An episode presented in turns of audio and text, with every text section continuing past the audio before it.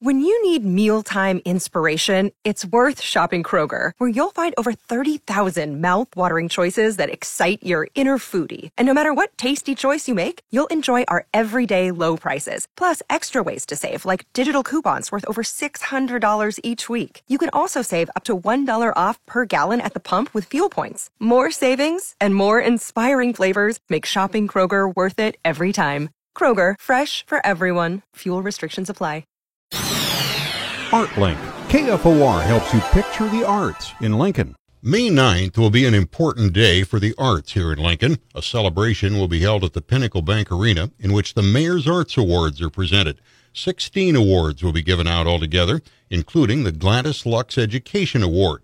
It goes to Jack Parkhurst, the artistic director at Nebraska Wesleyan University's Theater Arts Department since 1999. He really has brought that particular program to a high level of achievement. Michelle Pion Casanova of the Lincoln Arts Council, the coordinator of the program, says the legacy of the Arts Award goes to Tice Miller after a 36 year career at UNL as a theater professor, department chair, and executive director of the Nebraska Repertory Theater. This goes to somebody who has been around for a long time and has contributed a lot to the community. The Backstage Award goes to Lynn Johnson, the director of the Lincoln Parks and Recreation Department. Whatever happens with the city's public art collection, he is behind the scenes and making it happen. Each of the winners will receive an original piece of art created by internationally renowned Nebraska artist Stephen Dinsmore.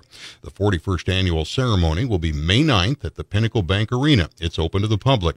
Tickets are $75 each and available through the Lincoln Arts Council at artscene.org.